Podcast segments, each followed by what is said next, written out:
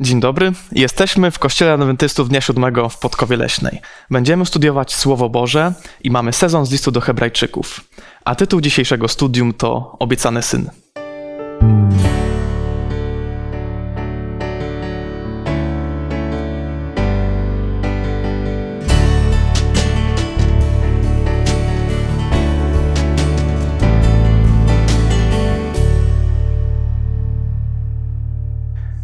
Ze mną w studiu są Mateusz, Dzień dobry. Jakub Dzień dobry. i Dawid. Dzień dobry. A ja jestem Radosław. Mateusz, czy mogę Cię prosić o modlitwę? Oczywiście. Drogi Panie Boże, dziękujemy Ci za to studium. Dziękujemy Ci za to, że zbierasz nas w, że zbierasz nas w tak wspaniałym miejscu, w tym studio. Prosimy Cię o to, byś poprowadził tą lekcją według Twojej woli i byś pobłogosławił nasze umysły. W imię Je- Jezusa Chrystusa. Amen. Amen. Amen. Myślę, że pamiętacie pierwszą historię Biblii, w której to mm, Bóg stwarza świat, człowieka, a później niestety ten człowiek grzeszy. Tak się składa, że Pan Bóg nie zostawił człowieka samego, lecz obiecał przyjście potomka. I dzisiaj właśnie będziemy rozmawiać o tej obietnicy potomka. Na początku oczekiwali na niego Adam i Ewa, później dalej Abraham, Dawid i inni, aż w końcu my znajdujemy się w liście do Hebrajczyków, który właśnie o tym potomku mówi. Dlatego otwórzmy list do Hebrajczyków i przeczytajmy pierwsze cztery wersety. Kuba, czy mógłbym Cię prosić? Wielokrotnie wieloma sposobami przemawiał Bóg dawnymi czasy do ojców przez proroków. Ostatni u kresu tych dni przemówił do nas przez Syna, którego ustanowił dziedzicem wszech rzeczy, przez którego także wszechświat stworzył. On, który jest odblaskiem chwały i odbiciem jego istoty i podtrzymuje wszystko słowem swojej mocy, dokonawszy oczyszczenia z grzechów, zasiadł po prawicy majestatu na wysokościach. I stał się o tyle możniejszy od aniołów, o ile znamienitsze od nich odziedziczył imię. Nie wiem, czy zwróciliście uwagę na tą frazę u kresu tych dni. Na niej skupimy się na samym początku, później będziemy studiować i, i dalsze fragmenty właśnie z tego, z tego, co Kuba przeczytał. E, Ale teraz skupimy się właśnie na tym wyrażeniu u kresu tych dni. Biblia używa jeszcze innych podobnych określeń, na przykład dni ostateczne, dni ostatnie, pod koniec czasów i tego podobne, na określenie właśnie pewnego momentu czy pewnych momentów w dziejach historii ludzkości. I warto, żebyśmy dowiedzieli się, zbadali biblijnie, jaki moment czy jakie momenty Biblia ma na myśli. Kiedy według Biblii zaczęły się dni ostateczne? Kiedy jest kres dni? Poszukajmy wspólnie odpowiedzi na to pytanie. Mm, Myślę, że musimy rozróżnić e, dwa, dni, dwa jakby okresy, w których odbywają się dni ostateczne. Bo jak wiadomo w fi- filozofii żydowskiej historia e, nie jest ciągła, ale zatacza koło. I być, e, trzeba na to zwrócić uwagę, że mo- mogą dzielić się po prostu na różne ery. I możemy sobie takie, taką pierwszą erę ustalić, taką erę przedmesjańską, gdzie kończy się ona na właśnie przyjściu Chrystusa i On kończy tą erę, a potem jest kolejna era, która, w której my już jesteśmy i zaczyna się, zaczynają się dni ostateczne już po 1844 roku, gdzie właśnie możemy rozróżnić, warte jest to zwrócenie uwagi, rozważenia to, czy, e, czy tak jest, czy nie. Może ktoś ma inny pogląd, więc myślę, że to jest warte do przebadania. Jeśli dobrze zrozumiałem, mówisz, że u Żydów y, istniały, istnieje takie pojęcie Cykliczności. cykliczności, tak, cy- cykliczności czasu i na podstawie tego sądzisz, że możemy rozgraniczyć na pierwszy czas ostateczny, tak, i drugi czas ostateczny. czasu. Dokładnie. No my dzisiaj raczej szukamy tego pierwszego, bo rozmawiamy o, o Chrystusie, który mm, był na długo przed rokiem 1844. Dlatego kiedy nastał ten pierwszy czas ostateczny? Tego szukamy. Myślę, że mógłbym przyto- przytoczyć jeden tekst z dziejów, apostolskich 2, 16 i 17 i tam myślę, że to będzie szerzej opisane twoje, twoje pytanie. Ale tutaj jest to, co było zapowiedziane przez proroka Joela. I stanie się w ostateczne dni, mówi Pan, że wyleje ducha mego na wszelkie ciało i prorokować będą synowie wasi i córki wasze.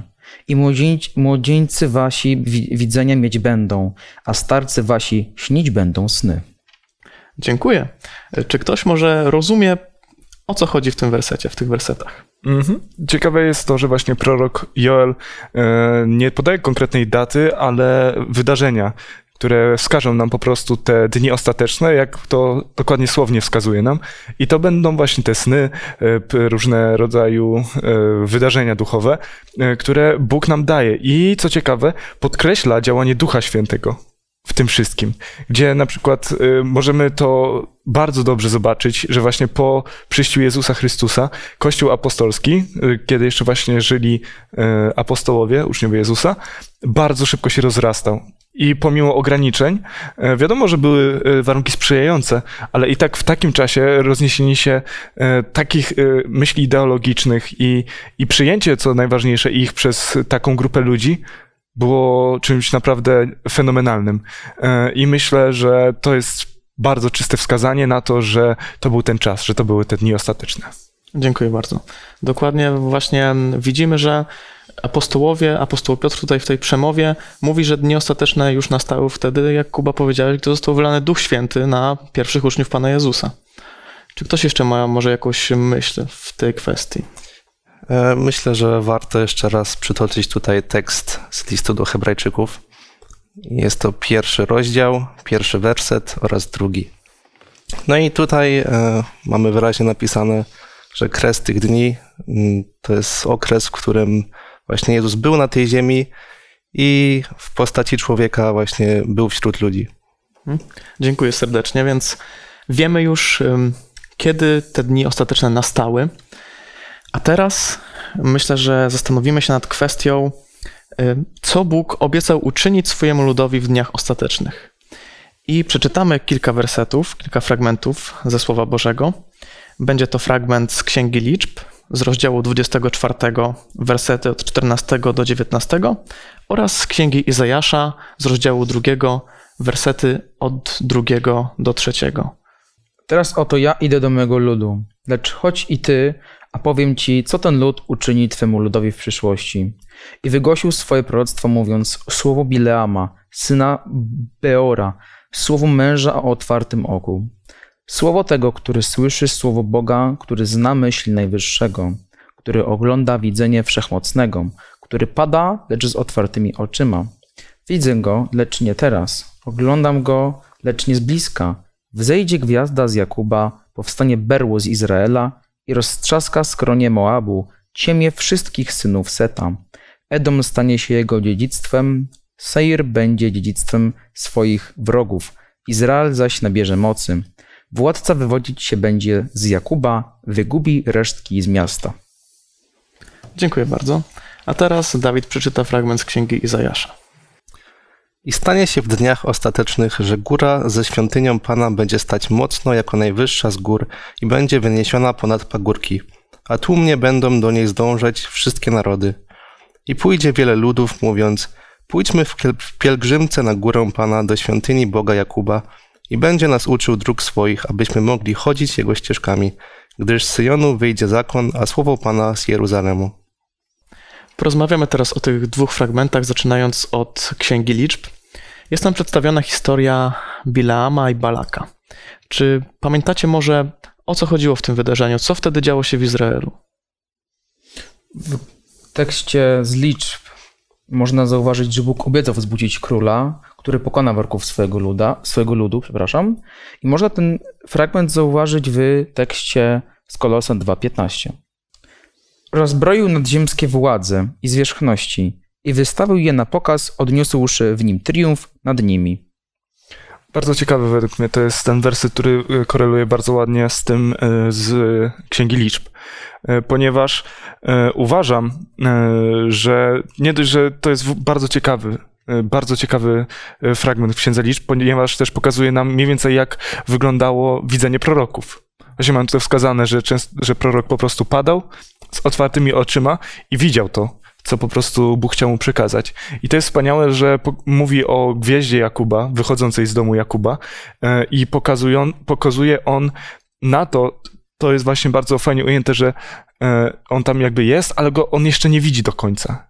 Jest to wskazane, że zobaczył coś, ale nie do końca być może e, rozumie to, co widzi, albo jest skazane e, to, co e, się, co się zadzieje.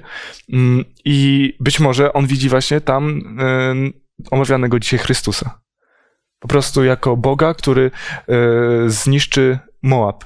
Ale co ciekawe, to właśnie też Biblia często wskazuje nam na podwójne wypełnienie na przykład się te, tego typu proroctw, bo z jednej strony Moab może być zniszczony przez najzwyczajniej w świecie wojnę z Izraelem, ale też y, to jest może taki typ na szatana, który właśnie chce y, skusić Izraelitów poprzez na przykład wysłanie Moabitek do obozu Izraela. Właśnie w tym wersecie, który przeczytał Mateusz, widać tutaj to odniesienie. I tak jak, tak jak powiedziałaś, Moabici w tej historii zachęcali Izraelitów do grzechu poprzez nierząd. Szatan również jest tym, który, który kusi, który zachęca do grzechu i został przez Chrystusa w dniach ostatecznych pokonany. Przejdźmy może teraz do omówienia kolejnego fragmentu z księgi Zajasza, który mówi o tym zdążaniu wszystkich narodów na, na górę, gdzie znajduje się świątynia Pana. Jak możemy rozumieć te słowa? E, W wersecie drugim mamy napisane, że świątynia Pana będzie sta- stać mocno jako najwyższa z gór. E, No i świątynie zawsze były właśnie budowane e, na, na górze, a tutaj mamy wyraźnie napisane, że będzie najwyższa, czyli Bóg będzie też tym najwyższym Bogiem i żaden inny Bożek nie będzie nad nim, po prostu On jest tym najważniejszym. Tak jest. I to miało właśnie stać się w dniach ostatecznych. I w jaki sposób y, zobaczyliśmy wypełnienie tego proroctwa? Myślę, że ten fragment, że fragment z Ewangelii Świętego Jana by idealnie rzutował na, na fragment, który przeczytał właśnie Dawid, na wyższość Boga. Więc dlatego w tej chwili go przeczytam. A gdy ja będę wywyższony ponad ziemię, wszystkich do siebie pociągnę. Dziękuję. Te słowa oczywiście odnoszą się do Pana Jezusa, do tego, co On uczynił dla nas na krzyżu. I rzeczywiście Jego śmierć jest y, tym, co pociągnęła tak wielu ludzi. Jednak w jaki sposób y, to się dokonało tak bardziej szczegółowo? W jaki sposób ta śmierć Chrystusa mogła pociągnąć ludzi? Myślę, że to też było związane bardzo mocno e, z obietnicą Chrystusa, którą mm, On dał uczniom, że pośle nam pocieszyciela. Mhm. E, I po prostu będą czynić cuda i w, Jego mocy e, będą mogli czynić rzeczy niesamowite, czyli po prostu kolejny mamy dowód na to, że Jezus przyszedł w czasie ostatecznym dla nich. E, I także to się wypełniło dokładnie e, w czasie pięćdziesiątnicy, kiedy właśnie apostołowie zaczęli mówić językami. Tak jest, widzimy obietnicę Ducha Świętego. Ducha Świętego, który również e, zachęcał i cały czas inspirował i wciąż inspiruje ludzi do głoszenia Ewangelii, do głoszenia tej śmierci i tego zmartwychwstania Chrystusa, które pociąga nas właśnie do Niego. Wróćmy teraz do listu do Hebrajczyków, do naszych pierwszych czterech wersetów z pierwszego rozdziału. Myślę, że nie mamy wątpliwości co do tego, o kim te wersety mówią. Mówią oczywiście o Panu Jezusie. I Jaką charakterystykę Pana Jezusa widzimy w tych wersetach? Co dokładnie możemy się dowiedzieć o tej wspaniałej postaci? Możemy dowiedzieć się o tym, że Jezus jest doskonałym odblaskiem Boga w Jego obliczu i Jego istoty. Czy coś jeszcze? No na pewno także to, że dokonał oczyszczenia z grzechów poprzez swoją ofiarę. E, To jest w ogóle też bardzo wielki i wspaniały obraz. E, Nie, nie, jak gdzieś nie ostatnio usłyszałem, że nie można odmówić piękna tej historii, że po prostu Bóg wielki potężny, który może zrobić dosłownie wszystko, oddał za nas swoje życie. Po prostu. I, i mogąc w ogóle e, sprzeciwić się temu, co wszystkiemu się działo, temu e, całemu upokorzeniu, temu biciu go, e, katowaniu wręcz, mógł się sprzeciwić i po prostu zrobić z nimi co chciał, ale tego nie zrobił. Tak, a tutaj zostało zawarte to dosłownie w jednym zdaniu, prawda? Tak. Dawid? E, Podoba mi się, że Jezus jest właśnie odbiciem Boga, bo e, ludzie często mm, rozróżniają Boga starotestamentowego i nowotestamentowego, co nie jest prawdą, bo Bóg jest cały czas taki sam. No i właśnie przez to, że Jezus jest jego odbiciem, widzimy, jaki jest Bóg. E, Był z nami tutaj na tej ziemi, em, przechadzał się tutaj właśnie wśród nas, e, leczył, e, ch- chciał po prostu dla nas jak najlepiej. A Bóg starotestamentowy również taki jest. To nieprawda, że jest tym złym, który tylko każe nam się bać go i, i uwielbiać jego imię. Tak, rzeczywiście Jezus jest określany tutaj jako odbicie chwały Boga, odbicie Jego istoty. A czym jest chwała Boża? Myślę, że możemy wystosunkować takie porównanie do Słońca, że gdy patrzymy na słońce bez okularów, jesteśmy zwyczajnie oślepieni. A myślę, że Chrystus jest takimi okularami przeciwsłonecznymi. Gdy je zakładamy, możemy na nie spojrzeć i zobaczyć właściwie okrąg tego słońca, zobaczyć, co prawda niepełny, ale mniej więcej główny zarys tego, jakim Bóg jest wspaniałym, wspaniałym stwórcą. E, Jeszcze uwielbiam to, że Jezus jest opisany jako ten, który zasiada po prawicy majestatu właśnie. E, Bardzo mi się podobało to, że w kantyku mojżeszowym Mojżesz kiedy śpiewa tą pieśń po już pokonaniu e, Egipcjan przez Boga e, w morzu, on śpiewa, że prawica twoja właśnie e, po, pokonała. I to mi się właśnie zawsze tak kojarzy bardzo mocno z Jezusem, że e, się okazuje to, co, to, co ty mówiłeś, że Jezus i Bóg Starego Testamentu to jest dokładnie ten sam, ta, ta sama persona, która po prostu chroni swój lud i jest w stanie za niego, dla niego zrobić wszystko. To jest dla mnie coś niesamowitego, że właśnie możemy widzieć Jezusa w każdym aspekcie, a właśnie w kwestii mm, Eksodusu, to już myślę, że tam na pewno. Dziękuję. Mateusz? To, co dla mnie jest tutaj takim ogromnym właściwie i w całym Piśmie Świętym, nie tylko w tym tekście, to jak Bóg przez niego przemawia. W, w sumie w większości historii, które czytamy no, na całych kartach Pisma Świętego, widzimy wspaniałą i ogromną moc Pana Boga, jak tylko przemawia przez swojego Syna. Tą ogromną jedność, o której wspominał Kuba i o tym, jak bardzo się mógł dla nas poświęcić poprzez swojego Ojca. Czy może ktoś z Was ma jakieś e, doświadczenie, w którym Pan Bóg w jakiś sposób przemówił do Was, albo coś, was, coś Wam pokazał, albo po prostu coś, co ukazuje, jaki Bóg tak naprawdę jest, tylko tak działając w Waszym życiu? Więc jeszcze zanim przyjechałem na Rok dla Jezusa do Podkowy Leśnej, a skoro o tym mowa, Rok dla Jezusa jest to taki jakby bardzo podobny em, kierunek studiów, jaki mamy tutaj w Podkowie Leśnej, podobny do kierunku biblijno-pastoralnego. Również tutaj w Podkowie Leśnej możemy uczyć się o Jezusie, zawężać nasze, znaczy zaciśnie, przepraszam, nasze relacje z Bogiem. Możemy się uczyć o wszystkich dziejach, które mamy opisane w Piśmie Świętym i o tym, jak bardzo one są dokładne i przemyślane przez lata. Bóg w moim życiu popchnął mnie do pewnej bardzo radykalnej decyzji w moim życiu, gdy miałem do wyboru pracę zawodową, bardzo w zupełnie innym miejscu, w zupełnie w innym kraju, lecz jednak Bóg tak mnie pokierował w moim życiu, że wybrałem Jego służbę. Sam zadecydował o tym, żebym ja tej pracy nie dostał. I rzeczywiście mój przyjaciel, którego serdecznie pozdrawiam z tego miejsca, modlił się o to, bym takiej pracy nie dostał. Dlatego jeśli ktokolwiek miałby wątpliwości, czy wybrać służbę y, dla Boga, czy jakąś pracę, niech się o to modli z całego serca. Kuba? Odnosząc się do tego e, pytania, które zadałeś, to właśnie e, ja chodzę za Bogiem już tak około dwa lata. I moje życie się zmieniło naprawdę diametralnie i e, naprawdę warto iść za Jezusem, bo wszystkie przykazania, które Bóg nam dał, e, każda z tych, e, z każde z tych praw, każde z Jego za, zaleceń, które Jezus dał, a nawet czasami zaostrzeń, jest naprawdę zmieniająca życie. Bo stosując się do tego wszystkiego, jakby przestajemy robić to, co powoduje konflikty. Bo zauważyłem, że przykazania Boże to nie jest coś, co, co nam tak, o, po prostu czegoś zabrania. Tylko kiedy zaczynamy je przestrzegać, okazuje się, że kiedy nie świadczymy fałszywie, kiedy nie cudzołożymy, nie kradniemy, nie zabijamy, to życie staje się po prostu wiele lepsze. Dla każdego w koło i dla ciebie. Zmniejsza to ilość konfliktów, zmniejsza to naprawdę, naprawdę wiele y, sytuacji, które y, nie są potrzebne w życiu najzwyczajniej w świecie. I to zmienia chodzenie za Jezusem. Że człowiek, pomimo tego, że nawet mogą się dziać złe rzeczy, to sam z sobą czuje się lepiej, bo wie, że jest inaczej. Że jest ten ktoś, kto wyrównał rachunek i dzięki któremu możesz i za tą instrukcją, którą on dał. Dziękuję bardzo.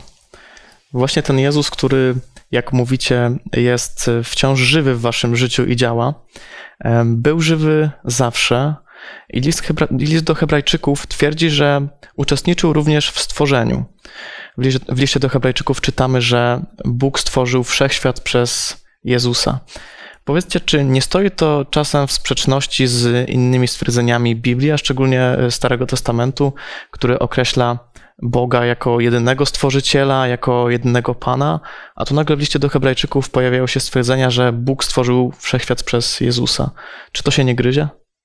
Uważam, że nie ma żadnej sprzeczności właśnie z tym, że Jezus stworzył świat, ponieważ w Hebrajczyków e, 11.3 jest wspomniane, wspomina Paweł, że e, świat nie został ukształtowany przez zjawiska, tylko przez kogoś, przez Boga.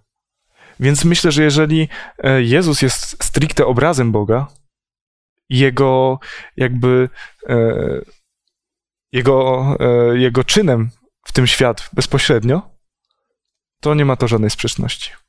Mhm. Moglibyśmy odnieść się tutaj też do, ym, do pierwszej właśnie tej historii z Księgi Rodzaju, która mówi o stworzeniu. Tam możemy zauważyć, że jest Bóg, który, który mówi i po kolei pojawiają się tam słowa. Niech stanie się światłość, potem niech staną się inne rzeczy. Mamy ducha, który odnosi, unosi się nad wodami. Jeśli skonfrontuj, skonfrontujemy ten, ten tekst na przykład z tekstem z Ewangelii Jana, z pierwszego rozdziału. Tam czytamy, że na początku było Słowo, Słowo było u Boga, Bogiem było Słowo, że przez nie wszystko powstało, a dalej czytamy, że to Słowo stało się ciałem i jest wyjaśnione, że tym Słowem jest Jezus. To słowo. Widzimy w pierwszym rozdziale Księgi Rodzaju również dużo słów. Widzimy, że Bóg stwarza świat przez słowo. Tak? Później jest wyjaśnione w Biblii, że to słowo to jest właśnie Jezus. Być może jest to trochę niezrozumiałe i niepojęte, ale taki właśnie jest Bóg. Ciężko na przykład nam to zrozumieć, jak może być, jak może być, że Jezus jest Bogiem i chodził po ziemi ale także nam często trudno zrozumieć na przykład trójce. Jak to wygląda. Ale myślę, że to jest właśnie wspaniałości Boga, że najbardziej my możemy poznać Jego charakter. Przez studiowanie słowa, przez osobiste doświadczenie, a to, kim On jest, jak to w ogóle wszystko działa, jak On współgra właśnie w tych trzech wspólnych bytach, które są jednym Bogiem. To jest kwestia, którą myślę, że do, będziemy dopiero rozumieli. Może w paru, w paru procentach lepiej niż teraz, dopiero w niebie. I po to jest nam ta wieczność, żeby studiować Jego głębie, Jego, jego moc, Jego siłę i, i to, kim On jest. Jaki. Mhm. Kwestia jest to jak najbardziej bardzo tajemnicza, e, jak i również to, w jaki sposób e, Jezus oczyścił nas z grzechów. Czy wiecie, w jaki sposób dokonało się to oczyszczenie? Przez przelanie jego krwi. Kiedy? A na krzyżu. Na krzyżu. Na krzyżu. Dokładnie. Um, czy krzyż Chrystusa jeszcze dzisiaj ma dla nas jakąś w ogóle wartość i znaczenie? Czy jest nam potrzebny? Myślę, Mateusz. że jest dla, dla, nas wyznacznikiem to, kim właściwie był Jezus Chrystus, który chodził y, po tej ziemi z mocą Bożą w ręku, że tak to ujmę. Ponieważ tworzył cuda, Bóg tam mu je tak w zasadzie podarował. I to było wspaniałe, jak mogli ludzie patrzeć na to, jaka wspaniałą, jaką wspaniałą mocą operuje sam Bóg. Czy chociażby przemienienie wody w wino, ożywienie ludzi zmartwych, czy chociażby uzdrowienie trędowatego. Tego nie da się w taki sposób, w taki ludzki czy lekarski, jakikolwiek by nie był, sposób wyjaśnić. Wystarczy by powiedzieć, że Bóg jest po prostu niepojęty.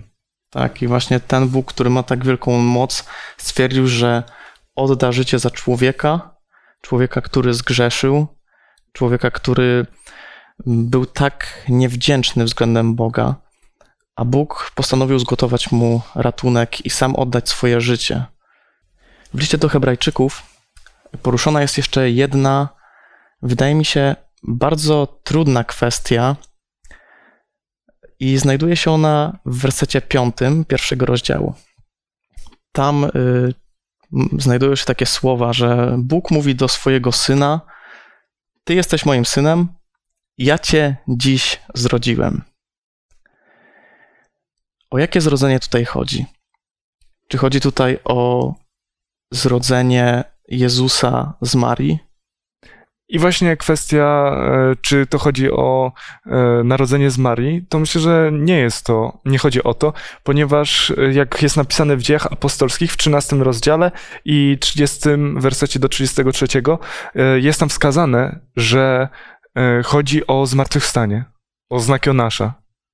Tutaj jest wy, uwydatnione to usynowienie Jezusa i wskazanie na niego jako zrodzenie. Mhm, dziękuję. E, a czy zrodzenie oznacza, że Chrystus nie jest Bogiem?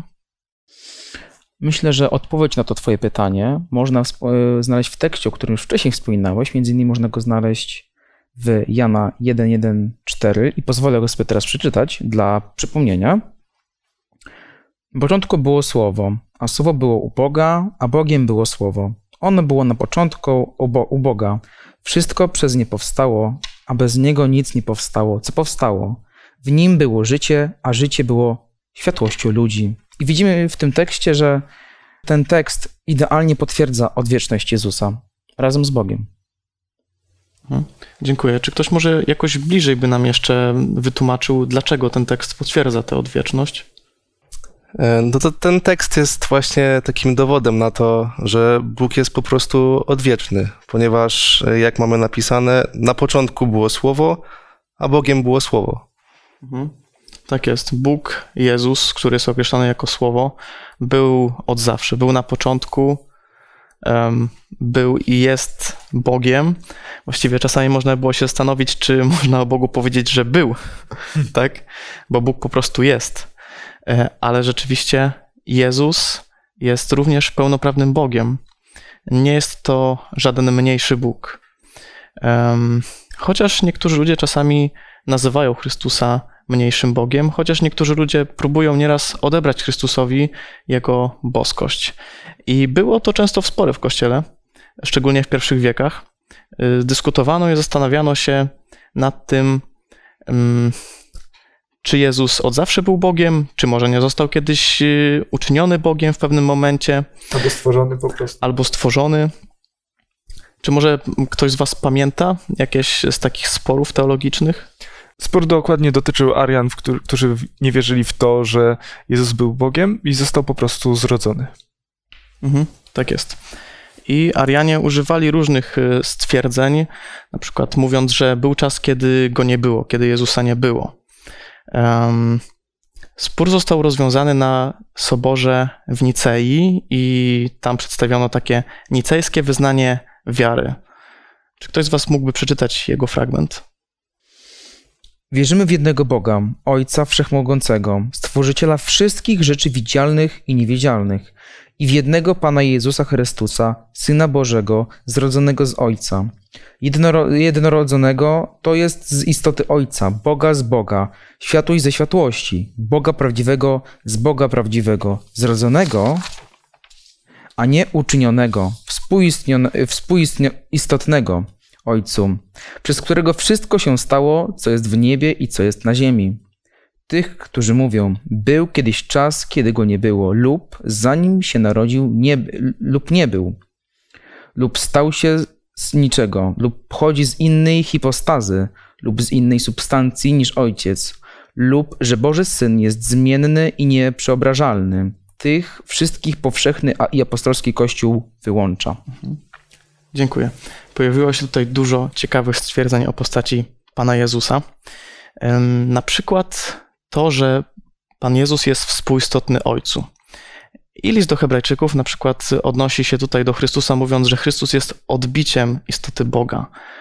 Mm, to jest coś zdecydowanie więcej niż, y, niż na przykład człowiek, bo co człowiek ma wspólnego z Bogiem? No jest jego obrazem.